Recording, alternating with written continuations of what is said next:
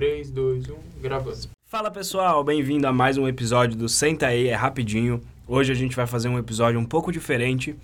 Primeira coisa diferente que a gente tem nesse episódio é que é o primeiro episódio que a gente está gravando com uma audiência pessoal. Meu grande amigo, corretor da Remax Complete, o Kleber Correia, está aqui assistindo a gente hoje. Manda um salve pra galera, Kleber. Salve galera, é um prazer muito grande estar aqui com os dois Vini. Tamo junto. Vamos lá então. Hoje o que a gente vai fazer nesse episódio curto é responder as perguntas de vocês, responder as perguntas dos nossos ouvintes. Então a gente separou aqui três perguntas que vocês mandaram tanto pelo nosso grupo do Telegram, inclusive se você ainda não faz parte do nosso grupo do Telegram, me manda uma mensagem pelo Instagram que eu te coloco no grupo, te passo o link, e também pela caixinha de perguntas no Instagram. Então a gente selecionou três para responder nesse episódio. A primeira pergunta que eu vou responder hoje é do Wagner Martins, também corretor da, da Remax Complete, o grande Vagnão. Ele pergunta o seguinte: qual é a importância da precificação dos imóveis? Wagner, a, a precificação do imóvel talvez é a coisa mais importante dentro da nossa, do nosso negócio e da transação imobiliária. Como tudo, qualquer tipo de produto ou serviço, nada é vendido ou contratado acima do valor que isso vale.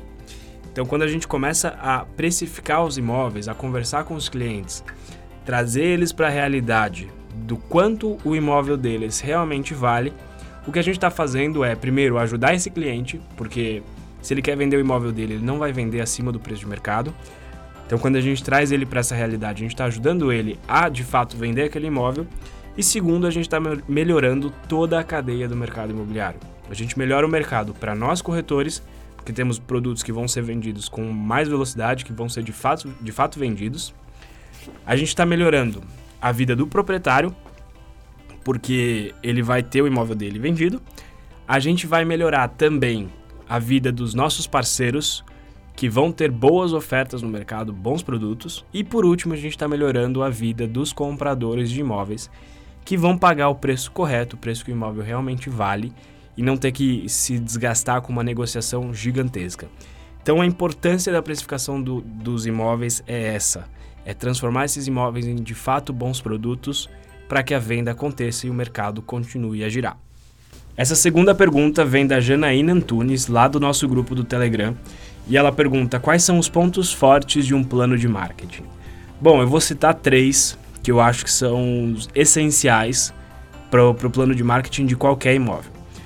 Primeiro deles, já linka um pouco com a, com a resposta que eu dei para o Wagner, é a precificação.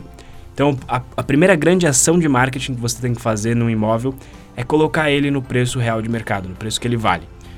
Começando aí, a gente já tem uma grande vantagem em relação à maior parte dos imóveis que estão anunciados ou que estão à venda na sua região. Segun, o segundo ponto que é extremamente interessante são as fotos. Uh, toda a imagem do seu imóvel tem que ser feita de uma maneira muito bonita, porque isso vai ser o cartão de visita do seu imóvel. Faça fotos profissionais, faça um vídeo se, se for do seu interesse, que também é super interessante. Ou seja, destaque uh, visualmente esse imóvel para que ele chame a atenção dos compradores. E terceiro, e eu acho que também essa é uma das principais coisas que você, como corretor de imóvel, deve fazer, você que está ouvindo nosso podcast, são as parcerias. Busque novos parceiros para te ajudar a vender. Quando você busca parceria, você está aumentando muito a exposição do seu imóvel e, por consequência, as vendas vão acontecer. Então, os três pontos: preço, foto e parceria. Esses são, para mim, os principais, uh, as principais ações que você precisa fazer para ter um bom plano de marketing.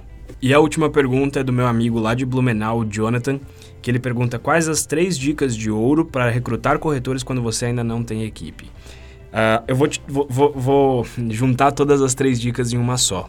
Jonathan, eu acho que a principal coisa que você precisa fazer para conseguir trazer uma boa equipe é pensar o seguinte: o que você vai oferecer para esses corretores? Qual é o seu diferencial? Por que, que eles deveriam se juntar a você? Então, monta isso em algum tipo de apresentação ou até mesmo num, num discurso seu, algo que você fale com muita confiança, com muita vontade e muito verdadeiro. Qual é a vantagem que esse corretor vai ter se juntando a você, estando na sua equipe? Qual é o grande fato que vai fazer com que ele se junte a você? o que, que você tem para dar para ele, não necessariamente o que você vai ter para dar para ele, o que, que ele vai receber estando com você. Quando você pensar de coração, assim, verdadeiramente o que você tem para agregar na vida dos corretores, eu tenho certeza que você vai conseguir atrair uma boa equipe. Essas eram as perguntas que a gente separou para responder no episódio de hoje. Espero que vocês tenham gostado. E se você quiser que a sua pergunta seja respondida aqui no nosso podcast, é só me mandar uma mensagem ou pelo grupo do Telegram ou pelo meu Instagram, capelavini com dois L's. E se você não me segue ainda, vai lá, não deixa de me seguir me manda uma mensagem para a gente bater um papo. E também não esqueça de seguir a gente aqui no Spotify. E se você está ouvindo pelo Apple Podcasts, não esquece de nos avaliar. Valeu, pessoal, e até o próximo.